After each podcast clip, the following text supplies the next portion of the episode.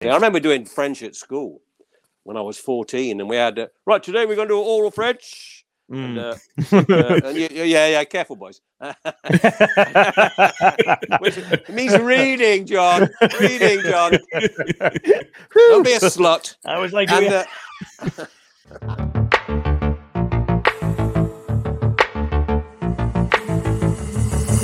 Topia tonight.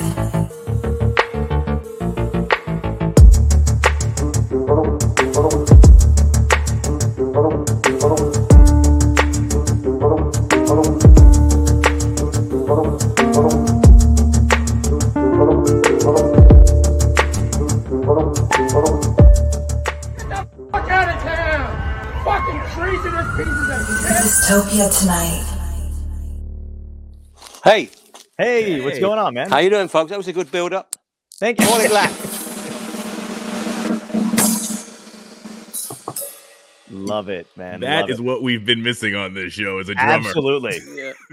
Yeah, I remember I, I was be- bemoaning the fact that um, I took my I took my children years ago to to a circus, Mhm. and uh, I told them how good it was going to be, and, and and that there was going to be ba ba ba da trumpets and things. Yes. And when I got there, it could, it was just um, one guy on the drums and some guy on a keyboard.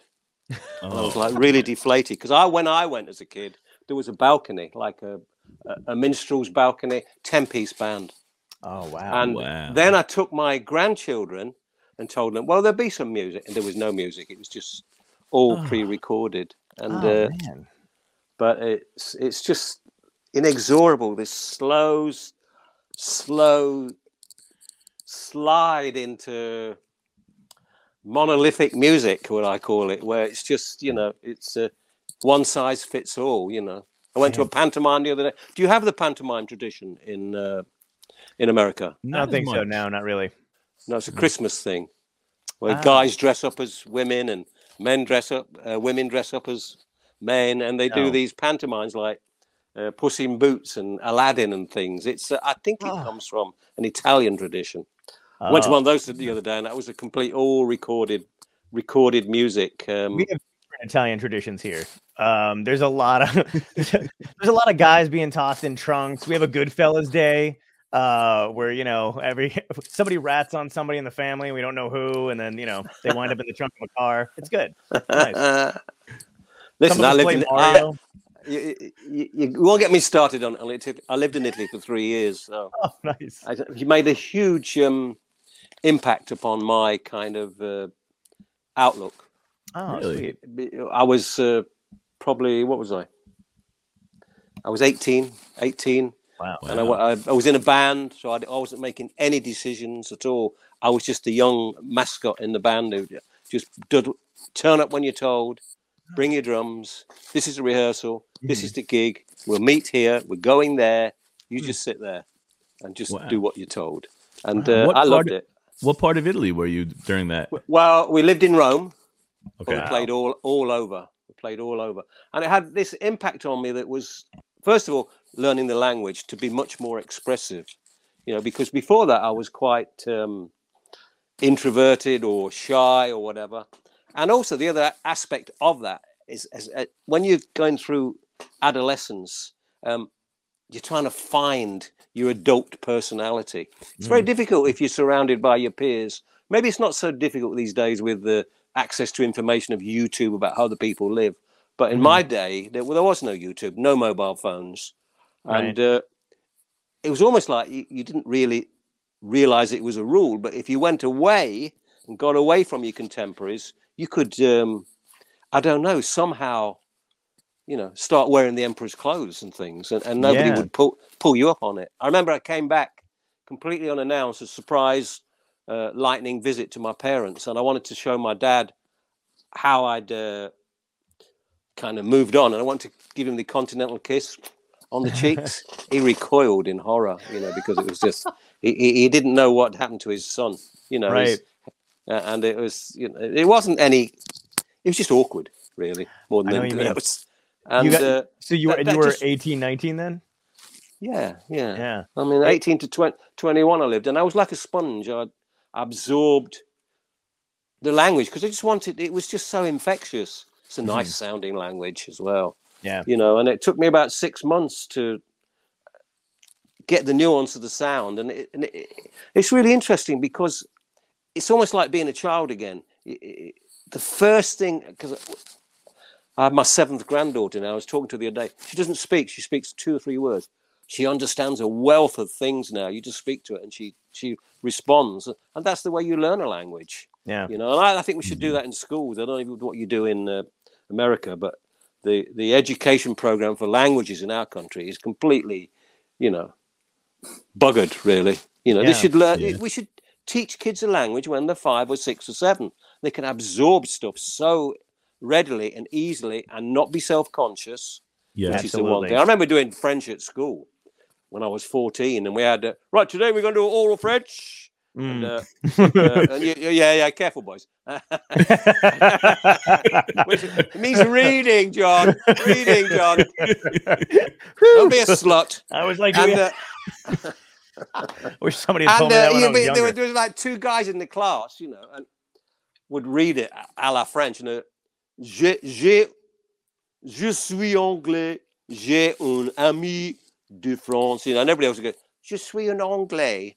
J'ai un ami. You know, we, I'm not going to look like a complete, you know, I don't know, like whatever it was, you you felt you were almost kind of bearing yourself if you if you did all that stuff. You know, so Yeah. all that stuff I couldn't do when I was 14, I found it kind of easy to do when I was 18. There were girls, there was food, Yeah. just glor- glorious food, and and and the hospitality, you know. And I've Mhm. learned, I've learned. I, I haven't so much learned it. I've kind of just taken that on, that whole thing, which we we, we didn't have in those days in, in in England, in Great Britain, whatever you want to call it. It Mhm. just Yeah. wasn't there. In fact, the other day I, I went for a haircut. This new place, Bebo's. I think he's from Ah. Kosovo or somewhere like that. And he offered me a coffee. I said, "Is it a good coffee?" And he said, "Yeah." And, and his assistant was going. but Bebo didn't see it, and uh, he went into the back room and he made me some coffee. And uh, I said, "Look, I only have it black. I'll know if it's good." Right. He said, "I make a good coffee." And uh, so I was drinking the coffee while he was doing his things, and it was Nescafe. You know, Oh. it was just Uh. uh, freeze powdered things. He said, Yeah, How was my coffee? I said, "Well, it's powder." and the guy, the guy, the assistant, like, was just peeing himself, but he didn't really want to give the game away because Bebo was his boss. Says, Yeah. So I'll bring you some coffee. So the other day, I took him a, a cafetiere with some proper coffee, and it said, "Give that to your customers, or don't give it to them at all." Mhm. And my Yeah. my wife Linda was thrilled. She said, "That's what I like about you. I would never have done things like that yeah. if I hadn't, you know, embarked on a journey to Italy. And uh, I'm not saying it's exclusively the exclusive property of Italy, but I learned how I don't know how they kind of interact with people. sure. It's just small small gestures, and it just they are a Yeah. generous, generous nation, and we are. Although we're improving, we are definitely much more reserved. Chapter one. I love that. Yeah, I mean, I I agree, man. It's it's kind of funny. You got a bit. You got you got to be extremely well rounded at a young age, and I feel like everybody could use a little bit of that. They don't necessarily have to go to Italy, like you said, but I mean, yeah, you learned how to communicate and do shit for other people outside of where you grew up, and that's what makes you unique and what makes you bring the coffee to that somebody like that. I understand that completely. Well, I understood where he, where he was. You know, I wanted to. to it's not even a kind of conscious train of thought. It's just something you just do automatically. You know. Mm-hmm. Yeah, it's a a nice gesture. yeah. but um, I think it's all bound up in the fact that you identify with him being in a foreign country, Yeah. learning Did it- learning it, learning a second language. Do you think And- it affected your bandmates the same way? No, they were lazy.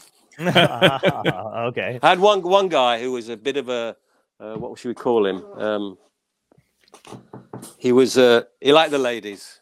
Ah, he, he, yes. he, he wasn't really that uh, loyal. He was just Mm, he just notches on the old oak tree, you know. yeah, yeah. And we, Yeah. we used to go to this. Cl- in, in the winter, we only played um, maybe three nights at the weekend, and and, and the week we were all kind of uh, just uh, you know just free, apart from Mhm. rehearsals and whatever would come up, recordings and stuff. And then in the summer, we just left town and we just went all around Italy playing uh, you know, one night stands. And but I remember in this club, uh, this famous club called the Piper Club in Rome. He, Mhm. I could see him over the balcony canoodling with this girl, and he saw me over the opposite side of the balcony. He ran over. He said, "Pick." Yes, Dave. He says, what, what, "What's Italian for I love you?" Ti amo. So it's ti amo, ti amo. So he runs off. It's like Keystone Cops, and you can see him. Then it's mime to me because he's way over the other end. He's going, and he's waiting for you know he's waiting for the to have the knickers in his hands. I don't know what what what what, he wants. You know.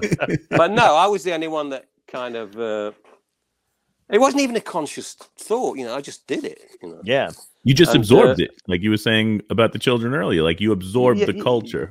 Yeah, but I, there was a willingness as well. I took my Yeah. test there. I took a driving Wow. test there. didn't That you? was hilarious. That was Wow. absolutely hilarious. Because all those years ago, they not only did they learn practical driving, they learnt um, just um, theory as well. Okay. You know, so you would be asked questions about the the steam coming out of the the engine. What do you do? Well, you just turn off, and what could it be? Probably the radiator. Don't touch it because it's hot. But Right. stop the car. You Yeah. know, things like that. So you have that first Yeah. in this on the same day. You have to pass. It's like a passing out ceremony. You, you, you, you, you if you pass that, you then go on to and join this cavalcade, about ten cars Mhm. with with individual instructors and their clients who were trying to take the test, and you just follow the main guy, who's Oh. who's the examiner in the car number one. But there's not a queue. It's Oh just wow! it's just the first one that grabs him. So you have this cavalcade going around Rome, trying to catch his attention every time Oh, he stops. Funny. It's just really bizarre, really bizarre way of doing it. Uh, yeah, and I passed, so it was great. So I used to drive up and down the motorways Wow. all, all the time when we had these weekend things and pop pills because on the sun Sunday night, if we played in Milan, Milan to Rome is I don't know what it is. It's it's probably 500, 600 k, 500 k, and I just couldn't. And I was the only one that took the test, so I drove the car. And I, and I just, just, I just, I said, I can't do it. You have one of these. I said, what are they? He said, well, you won't fall asleep now. So, so I had one, and it was just, it was just, it was just magic. Was, they were slimming pills, weren't they? Really? Right, That's right, how it all started. You know, Yeah. so George Carlin does a sketch on it. You know, hey Yep. mom, where you going? Shopping at midnight? Yeah, well, you know they're open. You better go. yeah. she That's found out there great was a whole, lot- whole lot more than slimming in those slimming pills. Yeah. When I Well, It's funny that you say that. When I was a kid, I had a um my uh my I basically step grandmother, uh, but she was she was always taking that kind of stuff because she always had a new diet thing going on and diet. yeah, I was a kid and she was watching me for like an afternoon. She took me to a store and I didn't at the time I didn't realize it, but as I was older, I realized it. She was taking that shit, and I remember her being like, "All right, I'll be right back. I'm gonna look for something." And I that's all last thing I heard. And she was like fucking halfway down the store, and I was a little kid. I was like seven or eight, and I was just like, Yeah. "I guess I'm on my own here." But she like. You know, road runnered around the store, came back to me with shit, and I was like, "What the fuck was going on?" You you were the only kid that uh ca- got back to their parents and was like, oh my god, she wore me out. Yeah, exactly. Yeah, it was the the opposite. opposite way around. Yeah, yeah. I remember she took me to a movie at one point too, and I remember her just kind of getting up, walking around. She's like, "I have to walk around the theater." Boop. Came back, sat down. And I was like, "Holy shit, this is amazing." because there, there was always a price to pay, you know. Because I drove back to Rome and they they were asleep. I mean, I had a, I- Yeah. it was okay for a while because it was Yeah. a necessity. Necessity needs to do it, but uh, over in this country we have the um, we have these uh, books which I remember reading. My, well, my dad read them to me when I was five or six. Um, Mhm. by a guy called the Reverend W. W. Awdry or something. Ringo Starr does the uh, narration for the televised series. It's for kids, Wow. young Wow. kids, Mhm. kindergarten kids, Right, right. and it's about um, it's about a, a, a train a train line with a Mhm. fat controller, and all the trains have faces on them, you know, and, and little Yeah. stories, and, and, really the Yeah. story is in the in the pictures, and then the narration is stuff. Remember one there was um, this this train was called Edward. The engine was called Edward, and he had new livery, beautiful Mhm. paint. And he went through this tunnel, and it was raining, and so he said, "Right, I am stopping now." Mhm. 'Cause, You know, because he could, Yeah. the train could speak. Right, I'm yeah. stopping in the was- tunnel. I'm not going out because the because the the the weather will ruin my new brand new livery. He said, but what Mhm. about the train, uh, Edward? He says, I'm not going. I'm not going. So that basically, to shorten the story, they bricked him up, and left him in there. And all the other trains went through the other tunnel. Go boop boop. Edward, you know, you shouldn't have done that. You shouldn't have done that. Until one day there was uh, leaves on the track, which is a famous thing in this country. Trains uh, suspended because there's leaves on the track in the autumn. Wow. The wheel, the wheels spin and stuff. So Yeah. they actually dig him out, and he, he he's kind of redeemed. But the the point of the story is uh, these mammoth journeys from places like Milan and then Bologna down to Florence, Firenze. Uh, the- it goes through the mountains. It's beautiful. I mean, some of the engineering in Italy is beautiful, and uh, this is in the '60s. And you instead of going up and down these mountains, you just go through them Ah. Yeah. you know, with these tunnels. And Yeah. uh, on a Sunday, the big the big heavy lorries weren't allowed to come out until midnight. So I was very keen to uh, no no speed limits. Okay, Wow. You could Ah. just just put your foot down, that's my Go. dream. Yeah. go. Yeah, well, um, it's o- it's okay, but I was 18, Yeah. 19, maybe maybe maybe I was 20 by the time I passed my test. 19 's certainly. Anyway, I was rabbiting away. They're all asleep. I saw a penguin on the side of the road, which I thought was worthy of comment. Yeah. and Yeah, uh, but nobody was listening. And then I came round the corner. There was the entrance to the tunnel, and there was the brick wall, a la Edward. You know, but it Oh. was all hallucinations. And I was don't about to happened. say there is no. I was like, I was like, where was this? I was like, did a zoo break? loose? Like, what happened? What? Well, I just came round the corner, high as a kite on these hills, and uh, there, where was the tunnel? There was the bricked wall. And as soon as I put my foot on the brakes, of course, it was just a complete mirage. Yeah. But uh, Yeah. I got through the end of tunnel. I just said I wasn't going to do it anymore, and somebody else had to. We either had to employ somebody to do it, and I would do some of the driving, but I wouldn't do it any anymore because it was just, it was too. Um, it was crazy. It was crazy. You know. I mean, yeah. it's. I, re- I recollect it now with great affection because uh, I was You kind it. of. It was, well, it's all part of the process of, I don't know, growing up. You know, being Yeah. Getting away from that contemporaries and, and and it's back to that whole thing you know so i don't know it's just just a, it's a huge it's a huge curve that you Yeah. go on and i'm Yeah. forever grateful to it and i never miss a chance to go back you know because i just It's Uh, nice to have those experiences. and I feel like I don't know. I, I always wonder if like the generations coming up are getting that kind of experience because they, you know, so much of it is is social media and inside Yeah, and not yeah, really yeah. doing much and you know not really traveling as much and that kind of shit. It's weird, man. i know Yeah. i know but they're But- different times You know what's crazy too is like I love the way you were talking about how you know uh you learned how to be an adult or you know from kind of getting away from your friends for a little bit or like getting away from your mates and stuff like that. But like the weird thing is my friends and I always talk about this all the time is like we grew up on like uh 80s movies that were extremely social. Nobody had phones or anything like that. Like you kind of learn through like other watching other people.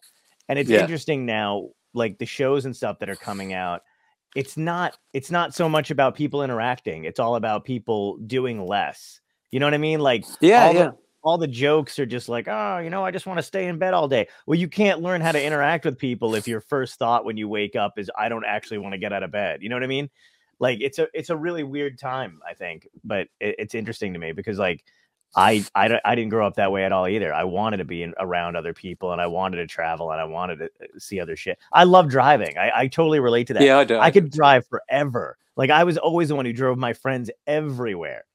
And uh it was it was just one of those things like I mean we don't uh, you know I travel as a comedian now but like I don't travel with people as much anymore. I don't we don't all pile into one car and like fuck off to another state for a weekend or something like that anymore. yeah It's a bummer. Did you did you always want to be a musician? Was that your was that your dream cuz 18 that's young to be going away in a band. Well, there was the you see once you go back to that area, the '60s, there was huge opportunities, which was all really created by the Beatles. Yeah. Um, Yeah. They and that happened over your side as well. Mhm. I- I've, I'm amazed at how many people who have gone on to have fantastic careers like Pat Metheny and John Scofield. I mean, really top-notch guitar players. And and and when you see interviews about their early influences, it's the Beatles. It's the Ed Yes. Sullivan. It's the Ed Sullivan show. I want to do that. I want to Yeah. do that. That's what I want to do. And even Ringo, you know, get, has that kind of accolade because, and it was the same in in England. You know, although I was uh, by the time they were becoming much more expansive with Sergeant Pepper, I was in Italy. But the first thing was um, in Germany. So I was already playing in bands and Mhm. just as a hobby. But we decided that I'm, st- I'm still. I probably played in my, my third band, and it was the one, the, probably the second best band in in Leicester, where I grew up, a provincial town in the middle of the country. And uh, basically, uh, we started playing in dance halls as opposed to and, and going outside of the city limits. So it was beginning to be, become more of an adventure. It's like Mhm. you know, it's like sorties out and then back home. You know, Right. almost like you know reconnaissance. And um, and you meet you meet people who who come from other areas. So and you gravitate towards this place where there's a good gig and you Mhm. play and you meet guys that live 200 miles away from you Right. or you meet or you meet or you meet in a transport cafe you meet bands from london traveling back and you, you kind of swap notes. And Mhm. all these bands were doing auditions in london to um to go and play in germany. Wow. and so we we had this idea. We got down to london. I, I was um working then as a, a junior clerk in uh for leicester city council. It was, it was really boring. But i wasn't quite sure. I knew it was boring until Yeah. i had the point of reference do you know what I mean? You had to, yeah, you had to check it out. You're like, I don't know, it might be boring, but No, I, there I was doing it, and I thought I didn't know if this was this was it or this Sure. is it forever now. But um, so we went down to Germany, sorry, London, to this ballroom, and it was just like a, a factory, like a conveyor belt. There were fifty bands there. You know, as you were walking in, there was a band walking out, having completed their audition. Uh, and as you got into the room, there was you were greeted, and because there's no internet, so it's all done, you know, written wise. So you, or you, you set up there, and then this room, all the bands were just setting in various stages of the process of setting up the equipment, Mhm. and then there'd be a band that was playing, and then there'd be a band that had just played, starting to take their equipment down. Then another band almost putting their stuff in the cases, and then there's the band you bumped into as you came in that were walking out. And there was a table in the middle with an English agent and two Germans. You played three songs, and you either got a big tick or a big cross. And we were, we we kind of passed the audition, Mhm. and, and kind of weeks later, off we went to Hamburg, Wow. and that was my first experience of being abroad. And I cried my eyes out. Oh I man. was Were you- don't like it here, don't like this language, I don't know. So we played, we played six hours a night, wow. you know, and uh, I saw a lot there, but I kind of learned what it was later. Yeah. Yeah. Did you were your parents I mean I mean it was a different time, but were your parents cool with you kind of just leaving doing your own Um, thing? Initially, they had they they had seen me play in um, in some bands that just did uh, social clubs locally. Mm. So my mother was kind of uh, bit of an oddball. I, I think she kind of enjoyed the kind of reflected glory of it, you know. Nice. Yeah. So, so that was. But in in in answer to your first question about how did I get started, I do remember having uh, knitting needles on biscuit tins and uh, doing that, and then wanting to. I don't know where the Beatles fits in chronologically, but I Mhm. knew I was campaigning for a drum kit, and the answer was no. And my mother, like a lot of families in of my generation, um, the mother made decisions. The man put the put the bread on the table, Mhm. and that's basically all he did.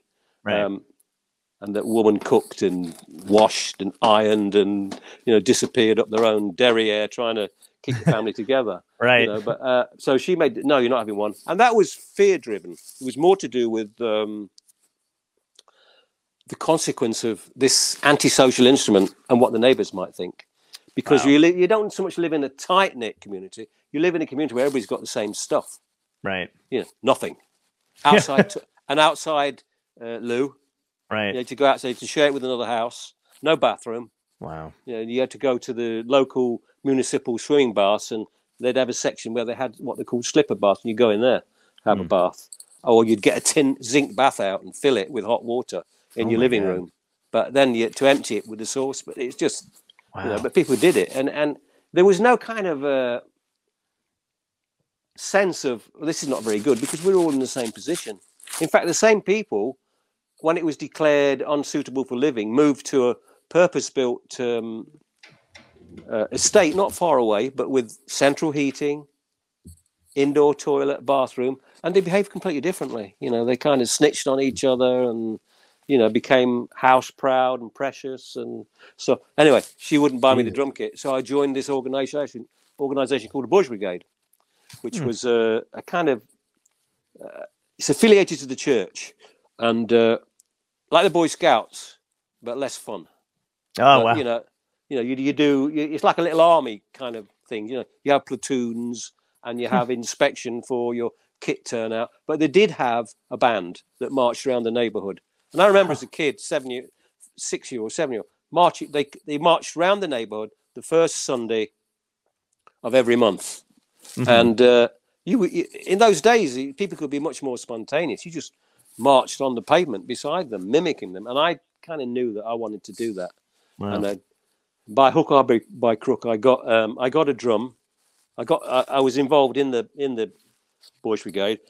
Excuse me, and uh, I so as soon as I was a member, I said I want to be in the band. Oh, everybody wants to be in the band. You have to march. be, you march behind for a year, so right. march behind for a year.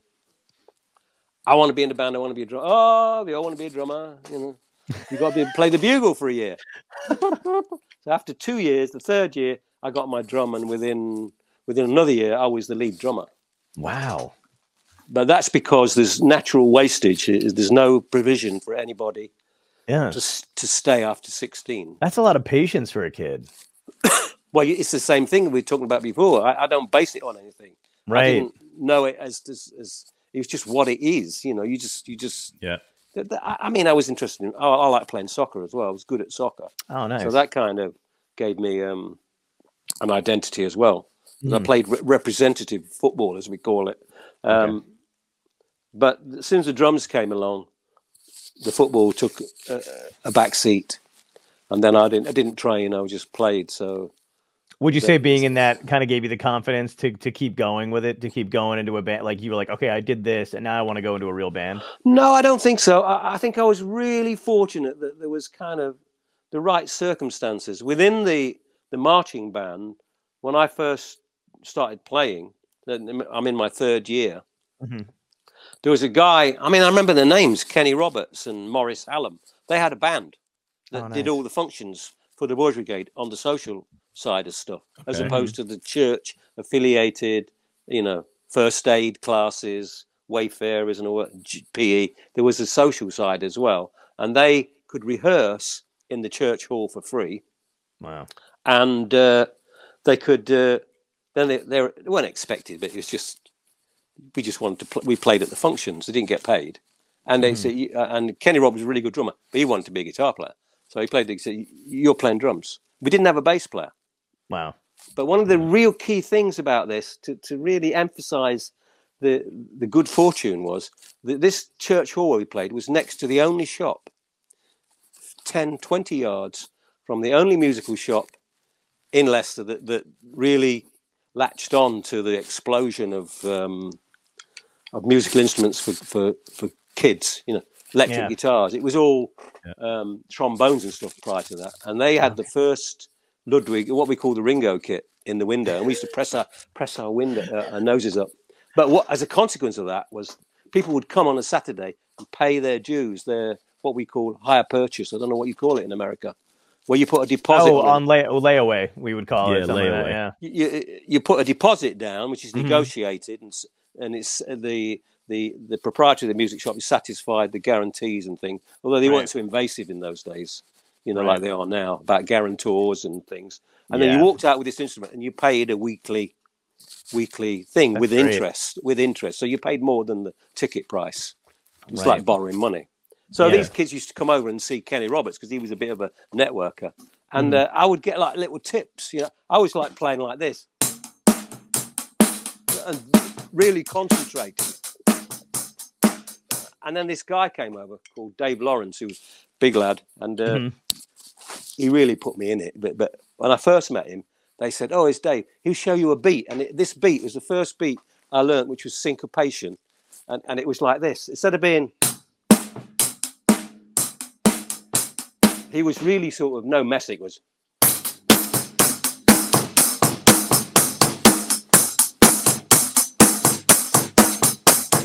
It just blew me away. I just, Yeah. wow, how do you do that? And I couldn't do it. I was going to.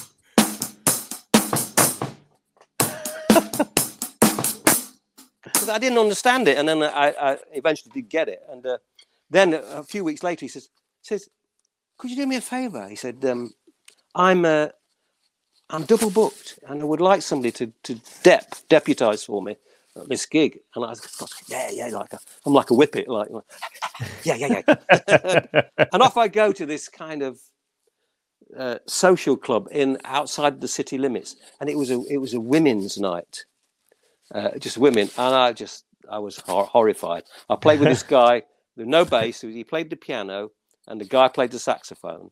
And I, I've never met them before, and they would say fast twist, and he'd go great.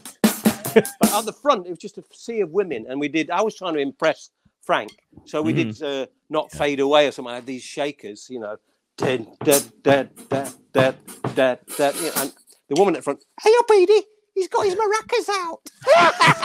they were like cackling geese, and I'd, Oh, I hadn't been to Italy by then. so right. Yeah. I was so vulnerable, and I just, I was beetroot all night. It was just horrendous. Never play to a, a room full of women unless you really know your onions. Oh yeah.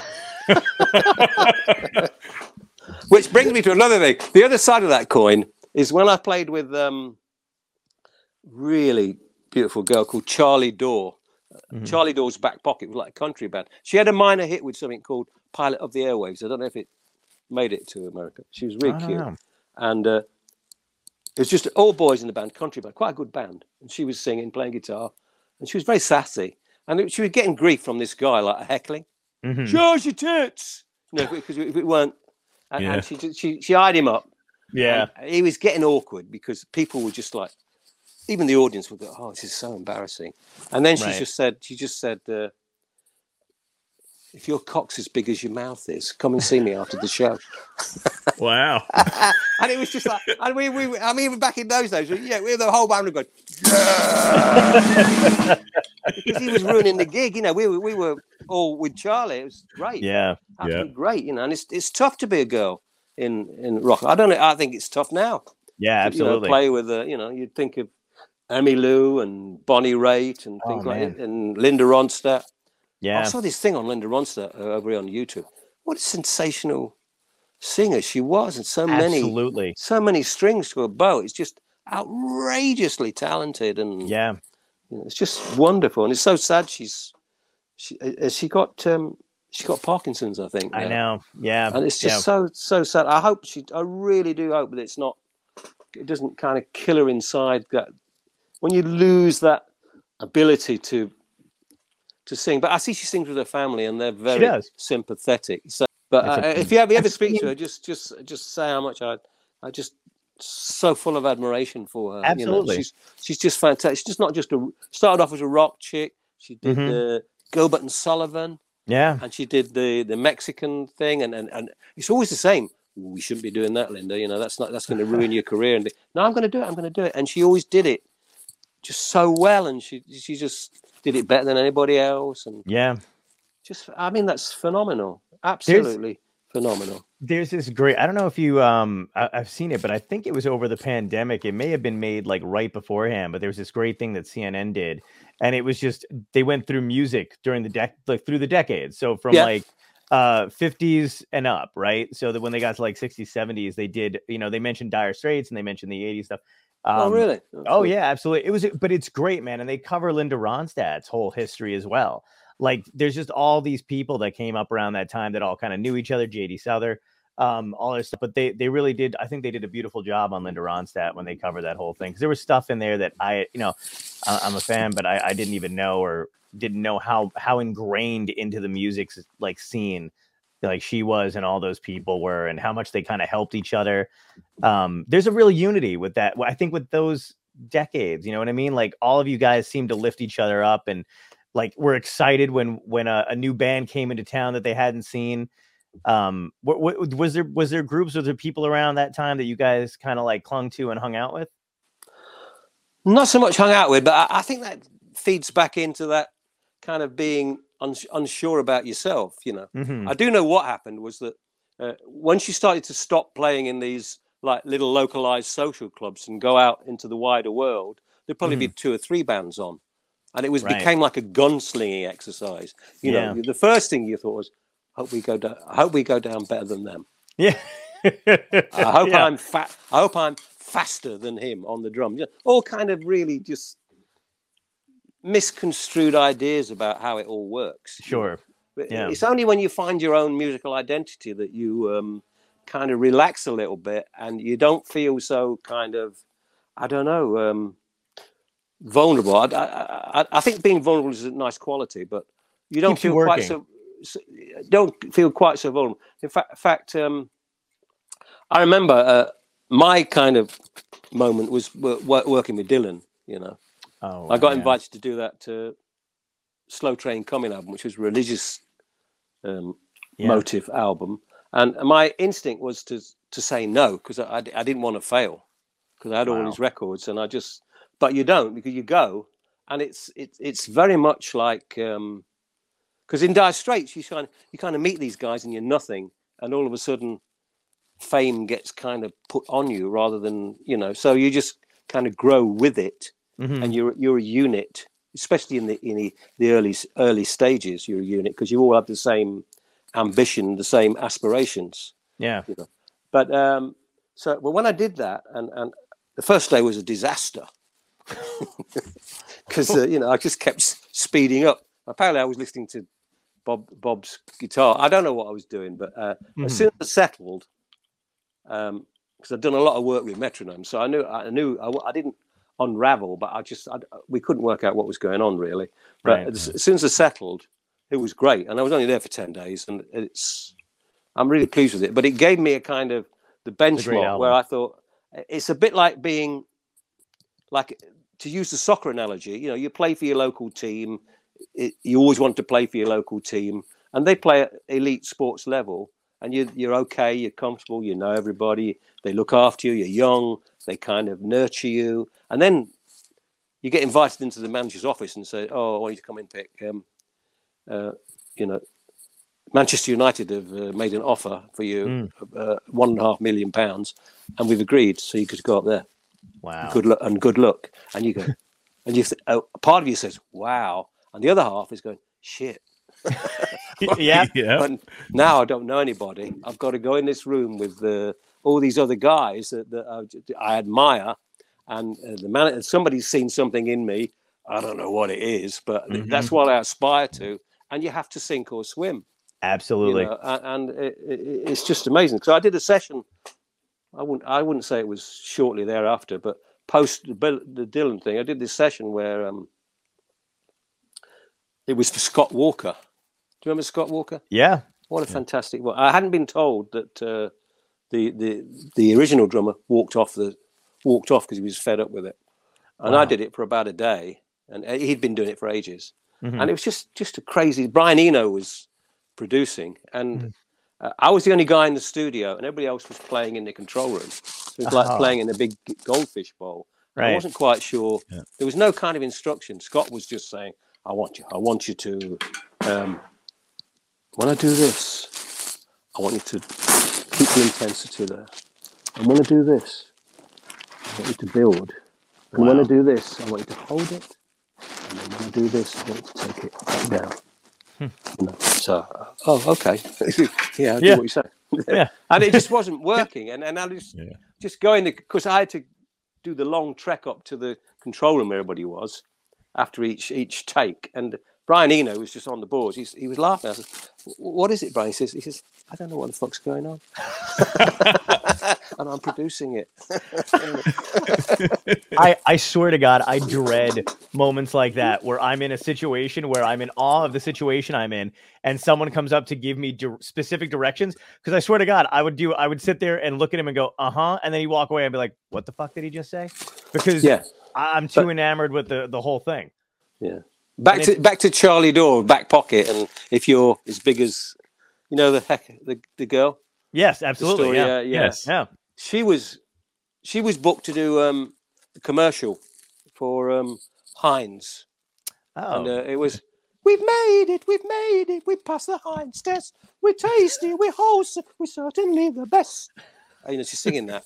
yeah. and it's kind of known that when you go to one of these sessions, um, there are loads of people in the control room who don't have anything to do with it. They are people at Heinz because you get you get you get a guy that's supposed to charge with producing it, a guy to engineer it. They're the key guys. Then you'll get somebody who's who's uh, in charge of the budget at Heinz. Always want to know how a studio works. Mhm. Then you get an executive manager, and they go because they want to they want a, a day off and they want to see what it's all like, and they all get their heads together. And poor old Charlie's in this control uh, in this studio, and he, the, the intercom's on, and she says, uh, "They go, Charlie." Uh, yes, John. She said the guy wants to speak to you. Okay, and uh, yeah, Charlie, it's uh, Mr. Higgins here from Heinz. We really like what you've done. Can you do it again and sound more like a tomato? tomato. Amazing. Toma- tomato. Sorry. now you see, Charlie he needed the money, so she says yes. She, she didn't know what. she hadn't got a fucking clue what she's going to do, so she sings it again. You know, and just hoping that somehow some inflection is Yeah. made them think of tomatoes. So it's it's just oh so God. it's so bizarre, and it, really to have the most fun out fun out of it, you have to, you really have to, you know, take your own kind of personality out of it and not feel that it's a reflection on you that you fail or Mhm. you know it's just david sanborn did one i have a really great friend who's just fabulous uh, engineer and he, he he he's moved out of london now but because london isn't the hub it used to be for recordings films tv Right. records everything you know commercials it's just not there anymore that kind of breadth of work Mhm. and uh, he was doing something and they had uh, for for another company i don't know what it was cadbury's i don't know who it was but they had Raphael, Raphael Ravenscroft on the saxophone. You know the guy that played Baker Street. Yeah. He'd he'd Yeah. done something, So cool. and they were they were wrapping up this thing. And Bill, my my my my friend, the engineer, said, "Are we done? Are we done? Are, are you happy?" So I, um, he says, "Well, Bill, you usually stay. What, what's the matter?" "Oh, I've got a ticket to see David Sanborn. David Sanborn, is he in town? Do you know him?" well, uh, I know his manager. He says, "Oh, do you think he would come down here and play saxophone on this?" I love David Sanborn. He said, um, "Well, wh- wh- what's wrong with what you've got?" He said, "Wow, I like that. Yeah, Raphael's great, but it's just David Sanborn. You know, it just it would just be great." He said, "Well, I'll ask him. Mhm. just- it, it, it won't be cheap." Oh no, he says, it, "Don't mind that." So he booked him. Yeah. And he comes in, and the guys are up there. They, they, he's got such a kind of reputation that they can't they can't talk to him. They're in the control room, and, Mhm. and Bill, my mate's down there, says, "The guys love you. That's why you're booked. Just just do what you want, you know." Wow. So so he just he just plays, and and Bill, my friend, said, said it was amazing. wow. It was just it was R- Raphael Raphael Ravenscroft times a thousand. You know, Holy and shit. they and they went, oh, that's great. So you're happy? "Ye- You think you could do it again? He said, um, "Well, you happy? Yeah, but why don't you do it again?" He says, "Well, if you're happy, why do I want to do it again?" yeah. And uh, he said, "Well, it just, it's just, it's just, it might be better." He said, "Okay, I'll do it again." So he does the same thing, you know, just maybe a few nuances that are different. Mhm. Oh, it's fantastic! It's fantastic. And he said, can you do another one? And Bill goes, "Whoa, wait a minute!" The engineer says, "We're out of tracks. We're out of tracks. Um, so um, you're gonna have to lo- start losing stuff in order to record." He says, "He says, he says." And David said, "Tell you what, wipe all my tracks out. I'll do another one." Okay. Wow. said, okay, so we'll do do that. He said, oh, hold it. Sanborn says, from the studio floor. He's the only guy there. He said, just give me a bit of atmosphere. Take the lights down. Mm-hmm. And he starts taking the lights down. He said, lower, lower until the, the basically they're off. Wow. He says, right, play the track. He takes his saxophone apart, puts it in the case, and fucks off. Wow. And they've lost all his tracks. So his reputation's in intact. And they used Oh. Raphael's Ravenscroft, and he got paid. Wow. Takes some- Unbelievable. Takes some chutzpah to do that, doesn't it? Absolutely. That's a fucking amazing story. Holy shit. Wow. That is great. And then to, to, to stop the amazing stories, uh, we were doing, we were, um, or to put, to, to put a, put, put the end of it. Um, I'm putting this out because I, I want some help with this, if I can Mhm. have some help. Uh, we were in New York recording with Dire Straits, and uh, it was probably the third album, uh, Skate Away. What was, it, what was it called? Making Movies. Mhm. And uh, I'd done, my, I put most of my tracks down, and I'd heard that James Brown was playing down in the in the village area of uh, New York, Manhattan. So I went. I think it was on my own. It's like a little club. This was before he had kind of resurrected his career with living in America. Before that, Mhm. that wasn't that wasn't on the horizon then. So he was playing these small clubs. It was a small club. It was packed to the gills, 300 people, huge cross cross section of New York society, pinstripe suits, uh, punks. Other, it's just and it was just a great atmosphere. Yeah. Just shoulder shoulder to shoulder. He came out did an amazing show, and I'd heard all these stories about him being kind of ruthless with his band you Mhm. know because if you if you take something like this is a man's world," you know you, you've got to be right on the what they call the hone of the scone 10 piece Right. band and if you if if you're this is a man's world," and you turn around and go Mhm. ten dollar fine because he wants it this is a man's world. he wants it Ah, that Wow. to, Right. to create the te- to create the tension but you've got to have 10 guys doing that you know so, Yeah. So I'd heard about this and all I could see was the whites the guy the drummer's eyes and I'd heard about this it was just such a gig it was fantastic. the place was just. You went to the bar and it was like a western. You said, "Give me a beer," and the the beer the beer came sliding down the Oh, that's so down cool. the town. You, you grabbed it. I was drinking. I, I used to. I was drinking in those days, not to excess, but um, I was drinking. And uh, Mhm. so it, this idea was formulating in my brain that it was just such a wonderful, wonderful occasion that I, I hung around afterwards and waited by what I assumed was the stage door Mhm. and waited and waited and waited and waited. And this guy came out with another black guy. I said, "You're the drummer, aren't you?" He said, "Yeah." And I just had it already. I had like all my money. I had about two hundred dollars in, in Wow.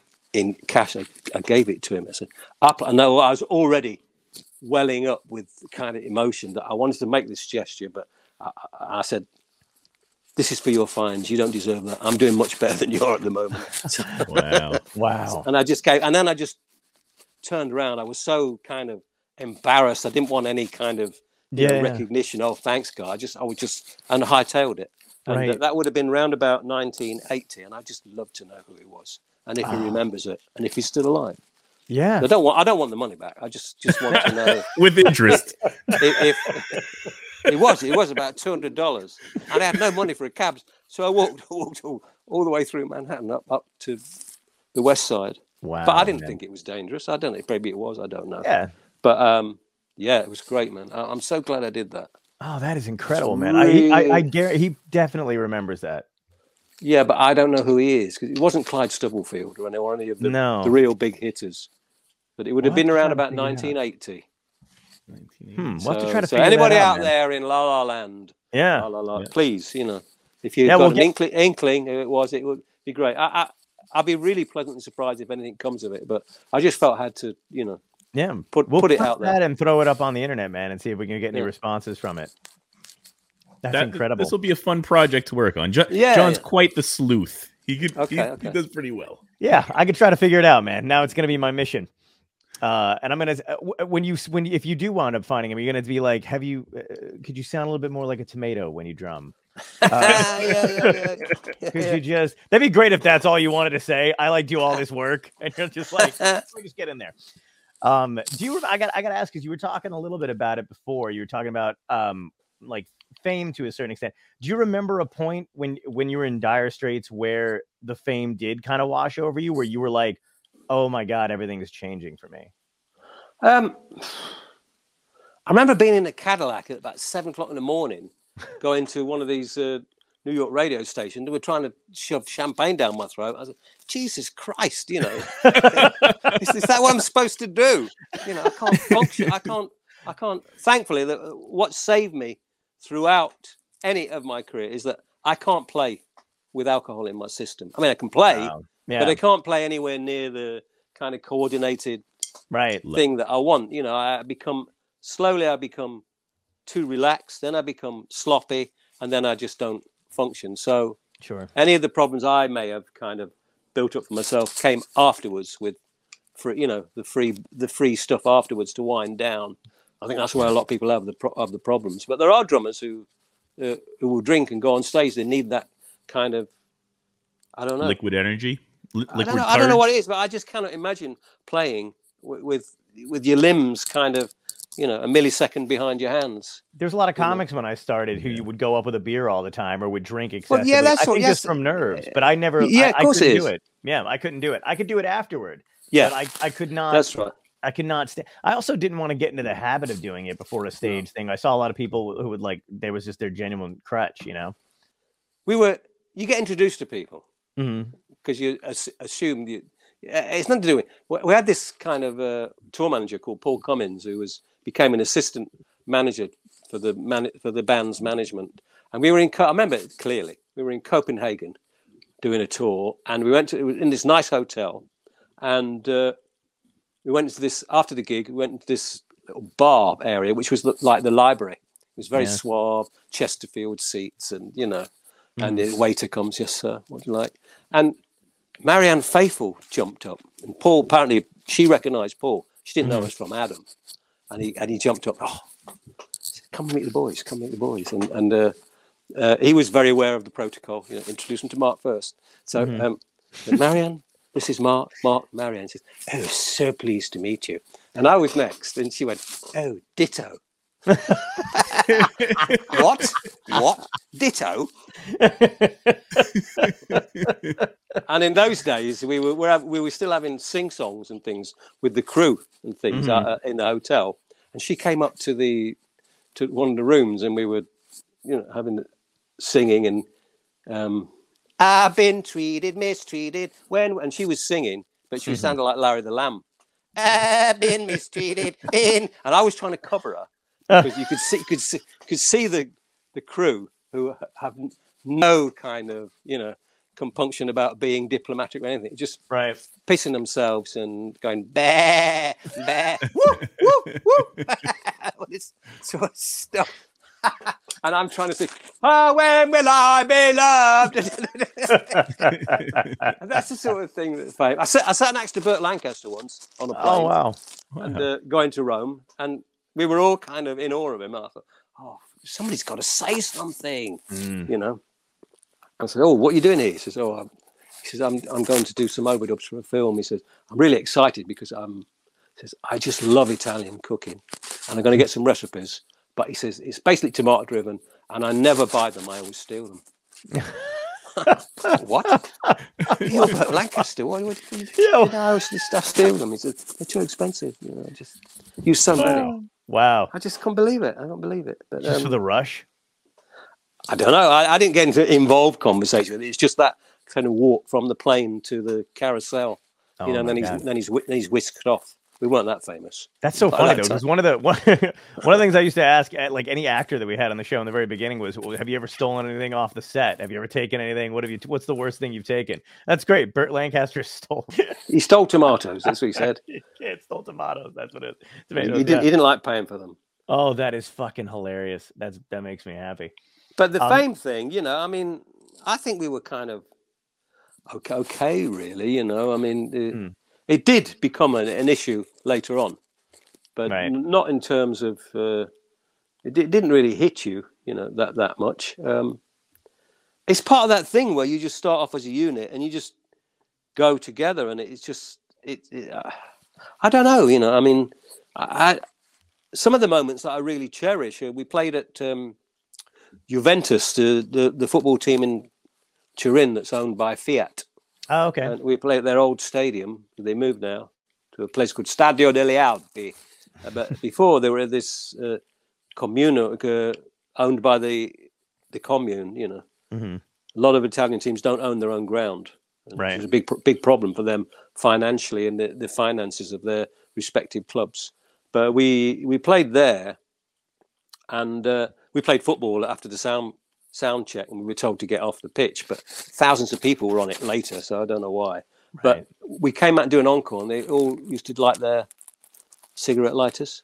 Yep. About forty thousand people, and with no no no house lights or anything, no floodlights on, and Mm-hmm. you just come out, and it's just it's just such a you, you, your heart comes up in your mouth. It's just really moving, and that kind of part of fame where you you you just bathe in this sea of uh, appreciation. It's it, it's incredible, you know. It's just very touching, and I think you have to be careful how you you kind of play with. You you, you have to try and be humble. I, Yeah. I think what really saved my bacon was on one tour in uh, America. I put all my stage clothes in uh, in into the laundry. Uh, it was the Mayflower next to Central Park, Mhm. and the bellhop put it in a three-day thing instead of an express one.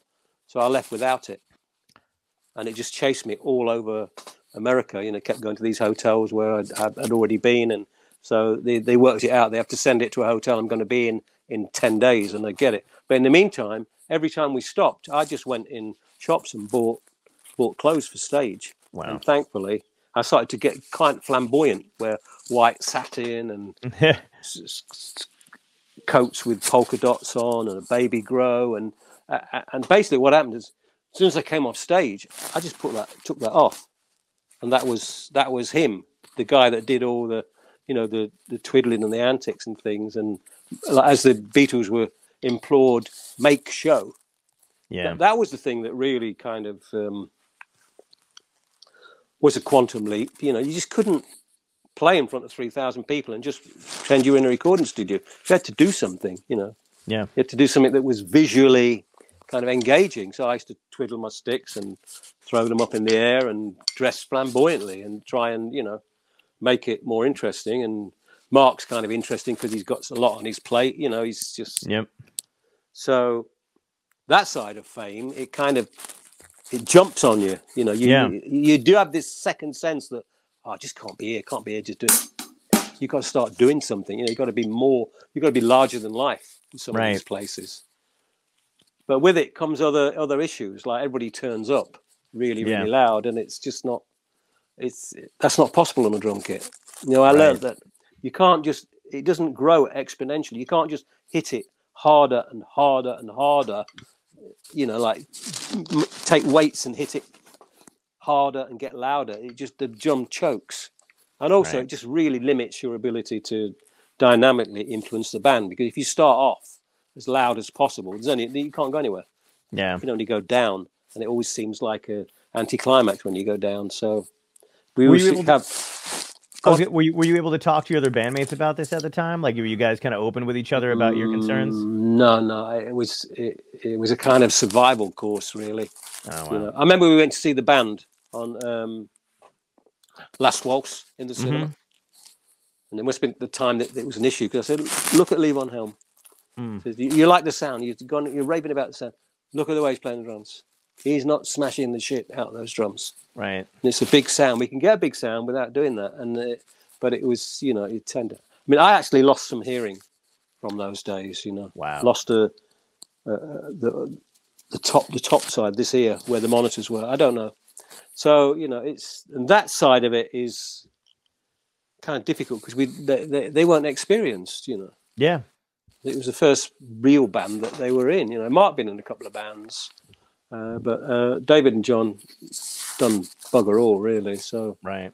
so you, it was just you know you just thrown in and you have to sw- sink or swim.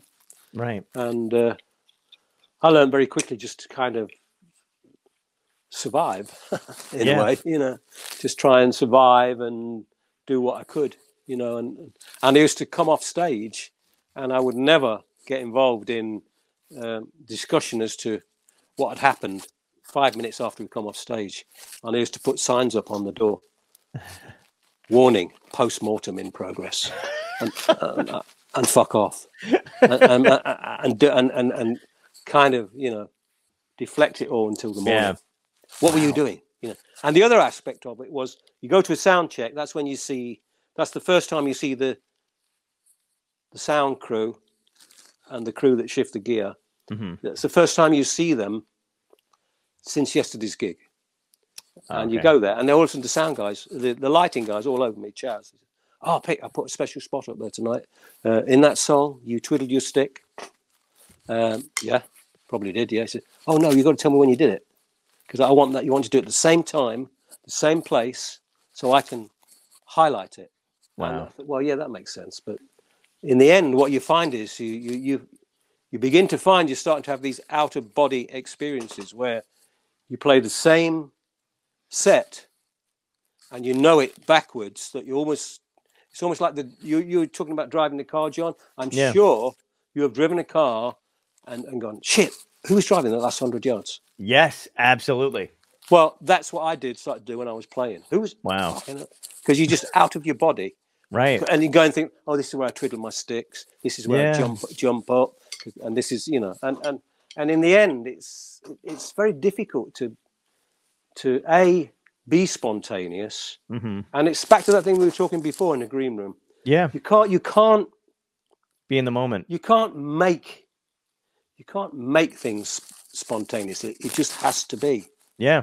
And some of the best times I have had, it, it, it's akin to surfing on a big wave. With a band, all of a sudden it all locks in, and you just it just goes, and you just ride that thing to death. You never want it to stop. Right. You live you live for those nights. There's Yeah. not enough of them, really, because most nights you come off that post mortem thing. you- You'll have if there's five people in the band, you probably have three different um, analyses of the of what happened, Right. and, uh, none of it is true. It's just because the sound that you hear is not reflected in the sound that goes out the front. Yeah. And furthermore, it's not reflected in how the people respond because it took me a long time to realize people genuinely want to see you, and provided you're making an effort, uh, they your mean average of playing is enough for them. They I don't know if they know when it's really you know taking off or when it's really you know I I, I don't know, but question. but I, I- I feel like the the diehard fans must must know when it's a special moment. I I want to I want to believe that anyway. You know. well they do like th- when mistakes happen because it makes it unique. Yeah. Absolutely. provided it's not an uh, embarrassing embarrassing uh, situation for those for the perpetrators but Right. um, of course. But uh, yeah just things like that which uh, as you get older you know you, you just i don't know you just kind of eliminate a lot of that out of your kind of uh, worries and concerns and you just you know like i saw this thing with steve gadd uh, on youtube the ubiquitous youtube which i do so i do do use uh, Mhm. a lot and i get a lot of pleasure from it Yeah. uh, if I can be selective. But he, at sound check, he would tell the guys, you know, it's too loud. It's too loud. Quieten down, you know. And he, I've started to do that now. I start to play. You can't hear me. No, I can Turn hear you. down. Oh, Turn okay. down. No, no, no. When you Oh, play, yeah. it's sound check. Oh, I can't hear you, Pete. He says, well, turn down. Because that's the way Wow. I play. That's the way I'm playing. And and uh, it's up to the guy at the front to make it big, you know Right. Right. and, and you, you got to have a lot of confidence and uh, be sure of who you are and what you can do and what you are to Right. say that and it's back to the other thing as too you know walking walking out of a situation where you say, i'm not the right guy for this you know you need you need somebody else yeah. uh, and it's not an admission of uh, inadequacy it's just there are horses for courses and everything and it's not necessarily you that really suits you know your gabardine and that's velvet you know and uh, never never tell never show the two be worn at the same time Yeah. Do you do you feel uh, how did Slim Pickens come come about? I mean, do you feel ah, like well a- I got, I've got to pick you up on that there's apparently there's a band called slim pickens in america and now i've had to change my name it's now picks pocket oh, what is it going to be? changed it. Uh, Picks, slim pickens is uh, A band in America, yeah. yeah, but Slim Pickens to me, I, I, it just it was when I did this YouTube gig. I I, I thought I'm, I'm going to struggle to make money here. Slim Pickens, Yeah. and it's it's got a kind of correlation to Dire Straits because uh, I'm, I'm not not so much holistically responsible for Dire Straits, but um, the name. But I brought the name to the to the band nice. recommend uh, somebody suggested it a friend of mine suggested it and we did spell it um dire straits as in i-g-h-t-s Mhm. thinking you know Yeah. Wow. th- uh, with a, a kind of the innuendo being a smoking thing. Sure. You know, if you're straight, you know, you don't. Yep. It's because, uh, no, we we didn't. We smoked very little. I, all my smoking days were in Italy, where this stuff came across the Get it Mediterranean. out of your it was system just, then. Well, it's just, it was pure. Sure. It was beautiful. You know, the most beautiful Moroccan and Lebanese stuff, and and we did stuff with it. You know, Right. we we were active. We we uh, listened to music. We did recreation, and it kind of you know, just kind of it was like doing some things in Technicolor as opposed to black and white. You know, Right. but I you know it's it's I wouldn't recommend it these days because a lot of people who smoke over here they do this stuff that's um. I don't know. It's homegrown, and I don't know what's in it. It smells awful Right. Yeah. doesn't, doesn't doesn't smell clean or stuff and i don't know what it is they do because they have these little phones and whatever it is is enhancing it, it, i don't know it's just seems pointless to me know. Yeah. Yeah. You guys got all the good stuff. in italy yeah because it was coming across from morocco Right. lebanon Yeah. before the troubles that introduced me to it because i didn't smoke at all Right. and uh, in in europe you when you smoke hashish you, you mix it with tobacco Oh. so Yeah. that's how i Tom would know. This is Tom's area of expertise. Well, I have a good friend that's from Italy, and when we were there, he's like, "You should smoke some hashish." I'm like, "We don't do that here." Yeah. But he, but he said the same thing. Mix it with tobacco, and it's a very mellow. yeah vibe. The problem was uh, I didn't smoke cigarettes, and so after a while, when there was no hashish, I, I was hankering after a cigarette, you know, and that started my my smoking cigarettes for a few years. took me ages to, to quit. Wow. Thankfully, I've quit now for about fifteen years, Oh, congrats, man. and uh, Congratulations. I stopped drinking about twenty two years ago. Oh, wow. Great, dude. So, That's awesome. and uh, I'm really pleased that I've done it now. You know, really Yeah. pleased. Um, because um, it's just I'm just the same every every every waking moment. You know, Yeah. I'm not looking not looking at the the, the, the yard arm and think, oh, is it time? You know, can I have Right. Right. A, can I? Yeah, so I was beginning to do that a Yeah. little too a little too often. Um, Yeah. What we I've kept you for over an hour, so I want to just uh, thank you for coming on, man. I really appreciate it. And uh, I got to ask you the big three questions that we ask every guest. Okay, I, All right, I hate to I hate to jump in as I always do. I apologize, John, but we did have a lot of comments just coming across. Okay. For uh, so I know the more was saying that Dire Straits was actually top 50 most sold records. Right, that's a lot of records, and 7.1 7.1 million tickets from nine- that's some monster venues that you've done.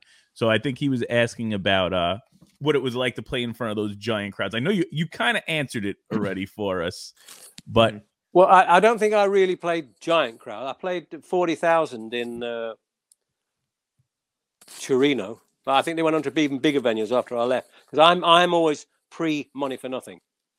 Right. My last my Right. last rec- my last record is uh, Love Over Gold, and Yeah. anything that's associated with that.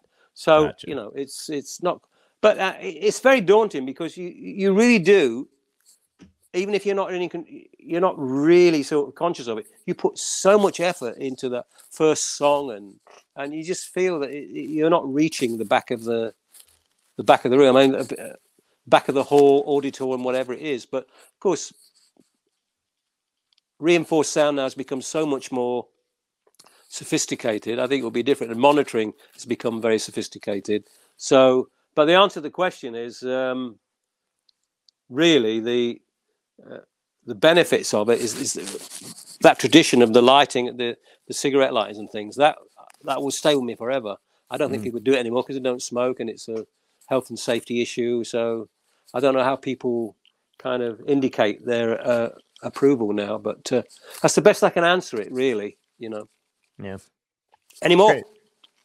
um, there was a lot of just like positive, a lot of positive comments coming through that just from, you know, they were engaging throughout. I apologize to them that I wasn't able to bring them up, but they were just talking about like how they were really glad about the music teacher, drilled us about hearing protection, and just Yeah. enjoying a lot of the comments.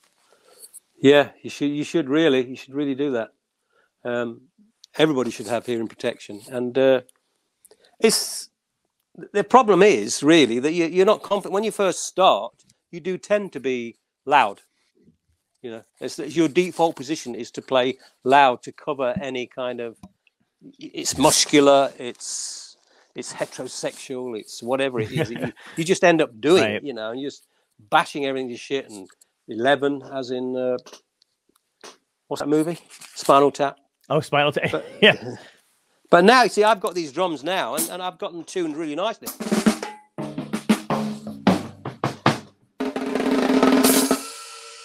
And I can play, you know, it's, it's Yeah. much more difficult to play quietly, you know.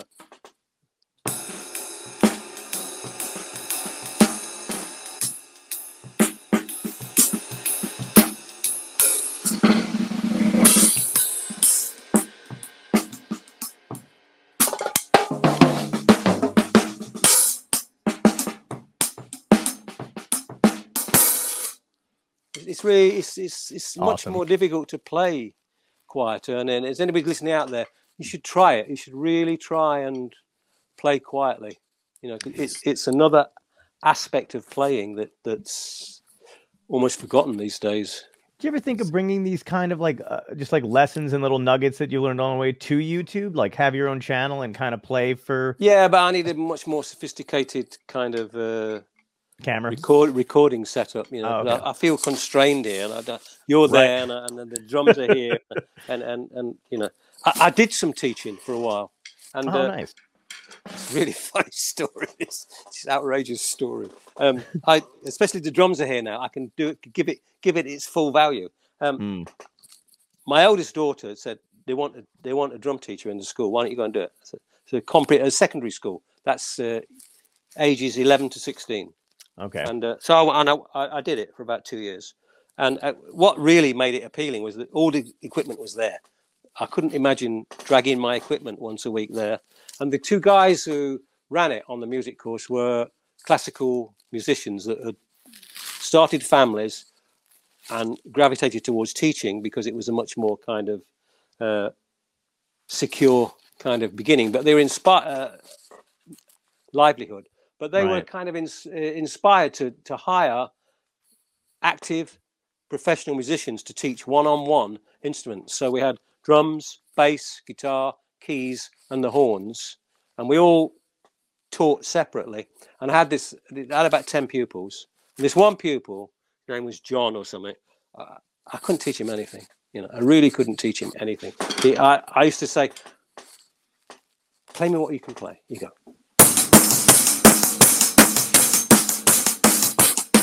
Very good, John. That's really good. Play this.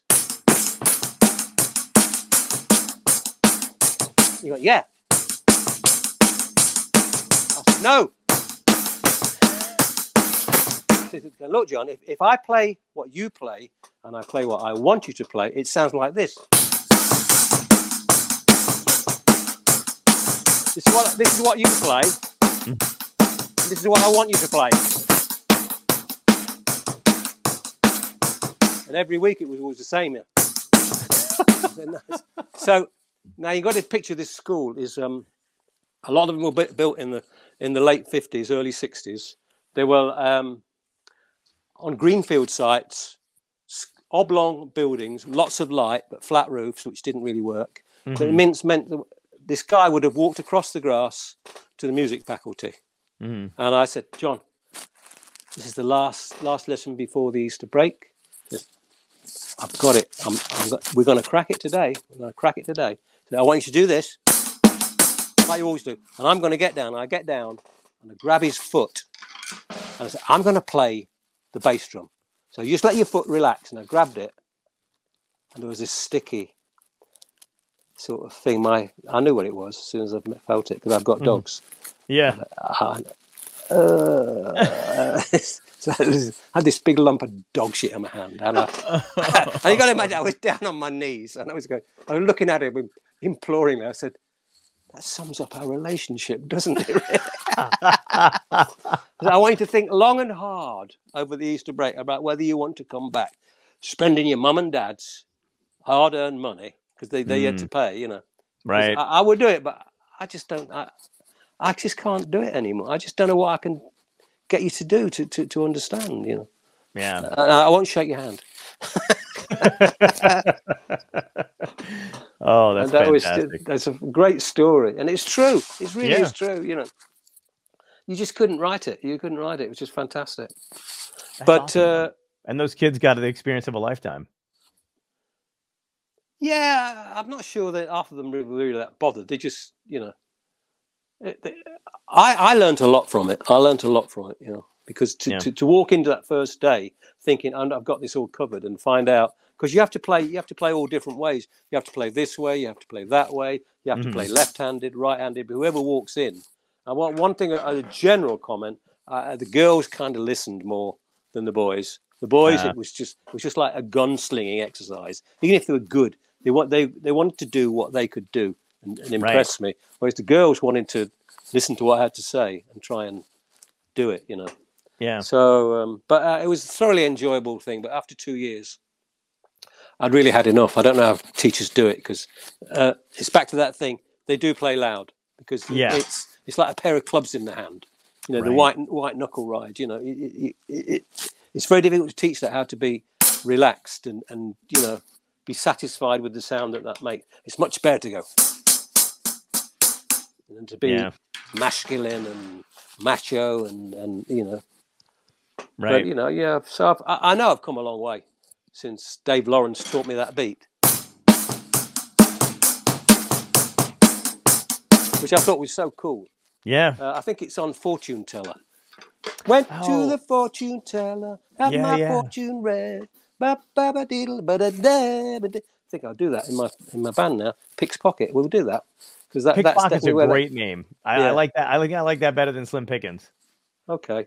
That's great. So we got a gig. We got a gig on July the 9th Mm-hmm. Oh, and, uh, and another gig in six days later in London. oh, but nice. it's uh, it's only 100 only 100 seats place called the, the, the piano smithfields Oh, sweet man. so i'm looking forward to that and the one up here will be a kind of a, a taster You got to come out to the states so we can uh, we can come get together.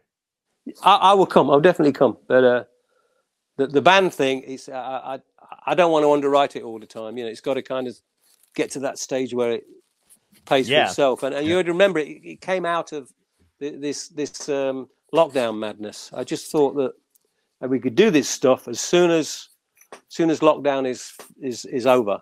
And, and Yeah. i don't want to do i don't want to play concerts. I just want to play in rooms where people can just have a good time Sure. and, and play good music and it's just easy for us pretty easily for us to kind of learn it's not a kind of you know it's not you just kind of people who love playing it you know because the rhythm and blues of that i grew up on from the 50s and 60s people like bobby bland Mm. you know and, and the coasters and stuff it was just a really a great era you know earl palmer and the little richard records it's just oh, right. it just comes back to that thing where you you you really do hear the energy in the record Yeah. you know which which i don't think you you, necessarily relate to that anymore you you relate to a very compressed tight sound which which which may impress you but um you can't identify individual performances on Right. it or feel that you know uh, sometimes i feel i can get in the room with these guys when i'm listening to it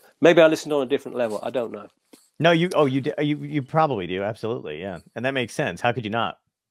Or, or John, I was going to toss out there too. We, instead of taking the American mindset that he should come here, we should We do should the go- Dystopia Tonight European tour and get to London to see I this would- man play. I would love to. That would be amazing. Right? I've never. I've never to. been. no You- No, never. I have family out there too. oh where I'm putting it on my dream board. I want to do it, John. In uh, no, no, no. In uh, in uh, England. Would you say you're on your dream board? Yeah, I know. I, Yeah, I have family in England, and uh, my my um uh, grandfather was from um um holy holy mother of God. When I'm, I'm blanking on. Uh, I've said it a million. I know where he's from. Wait, it's a beach area. Um, Brighton, Brighton. Holy shit. oh i live in a place called new brighton Oh no way. Is it any Yeah. the same? Just a, it's, it's somebody who wanted to kind of create Brighton oh in the in the north, and it's, Oh, okay. it stems back to Victorian times when people didn't. There were no uh, bucket flights oh, to the okay. continent, and, and that, that's what killed this place as a resort. I mean, I walk Ah. around this place now. It's it's opposite. It's opposite um, Liverpool. You know, on the other Okay. side of the River Mersey, Right. and uh, it's uh, it was just heaving with people back in Mm. the fifties and the forties, you know. Right. And then cheap flights and guaranteed sun just just killed it, you know. Which you, know you, you can't compete with that because we don't Yeah. have enough sunshine in this country. Oh, I you didn't know, even know there was a New Brighton. Yeah, it's a li- little place. They had a, the Beatles played there twenty seven times in three years. Oh wow. I know Holy that. I've, I've seen the blue plaque. Oh, And. Little Richard's played there. You know, the, the venue's burnt down since, but Uh, yeah, I, pa- I pass that most days. that's awesome. Yeah, I've never. Um, I gotta get out there. We should do that. We should just go out there instead. You stay where you are. We're gonna come in. to you. Okay, all right, okay, all right. Um, I want to. Perfect segue. I'm going to ask you the big three questions. First one, Okay. um, uh, if you go back in time and talk to your younger self, uh, what piece of advice would you give yourself that would help you today? Learn to read music. Oh. Really uh, make a concerted effort to learn to read music. I've dabbled at it. I can function notionally, but I would really, really want to to have nailed it completely Yeah, because it's just such a useful tool. that's great. Um, second question is, what had to end in your life, good or bad, that led you to where you are right now? I, I didn't quite understand, get the first bit. Uh, what what had to end in your life, good or bad, that led you to where you are today? What what, what ended? Yeah, what had to end? Um, well, I had to uh, get out of London, really. Mm, You know, but then it's just everybody's getting out of London because the, the music business is no longer centered there. You know, it's just Right. it's it, it's here now, yeah, yeah. and and, and that that's where I think I probably suffer the most because uh, to to to mic a kit you need about fifteen thousand pounds worth of mics, and then you need a console, and then you need to, you know, so and it's never been my kind of area of expertise. I did a recording here in, on this kit about back in the last summer, and it was great. You Mm. know, just you don't use click tracks, which was nice to know. I could, I've still got the, you know, the discipline without being inhibited, Right. and uh, and just played on uh, an album which is uh, hopefully coming out in Italy. It's uh, to mark 50 years of when I was first there. Oh, so uh, one of the guys has died, unfortunately, but he died a long time ago. Um, uh, so uh, we see what happens with that because COVID has kind of messed that up as well. I know. but I really, enjoyed, really enjoyed playing. It was great, uh, and even though it was kind of in that modern approach of I play here and he plays over there, we don't play together, and, Yeah. and that's really what I miss most of all playing together because it kind of becomes more than the sum total of the parts. Yeah. No, I know. I hear you, man. I hope we get to do more of that eventually. I don't know when, but uh, that'd be nice. It, it- it's it's terrible not to be able to see people, even when like you know uh, you know what I miss too, getting tired of seeing people. You know when you would just you would just need a break and you'd be like, oh, it's so nice to be by myself and you relax. Hey, I, I don't have that. I want to see people all the time. Yeah, it's brutal. Um, uh, last question is uh, tied into the show. So, if this was a, a real dystopia, and I'm talking like an alien, zombies, a comet heading toward Earth, or floods, Yeah, uh, and it was everybody's last day on Earth, and you knew it, yeah, yeah. uh, how would you want to go out? What would be your epic death? Hang on, I got a, I got a message coming in and the sound went down, so I got Oh. a text. If I was going to go out, what would my message be? Yeah, what? Would, no, not your message. What would be your epic death? How would you want to go out? Last day on Earth. What would you be doing? I'll be playing the drums. Nice. I love that. And you know what? On that note, could you play us off? I think that would Okay. be a really Oh, fun that'd be great. way to close the show.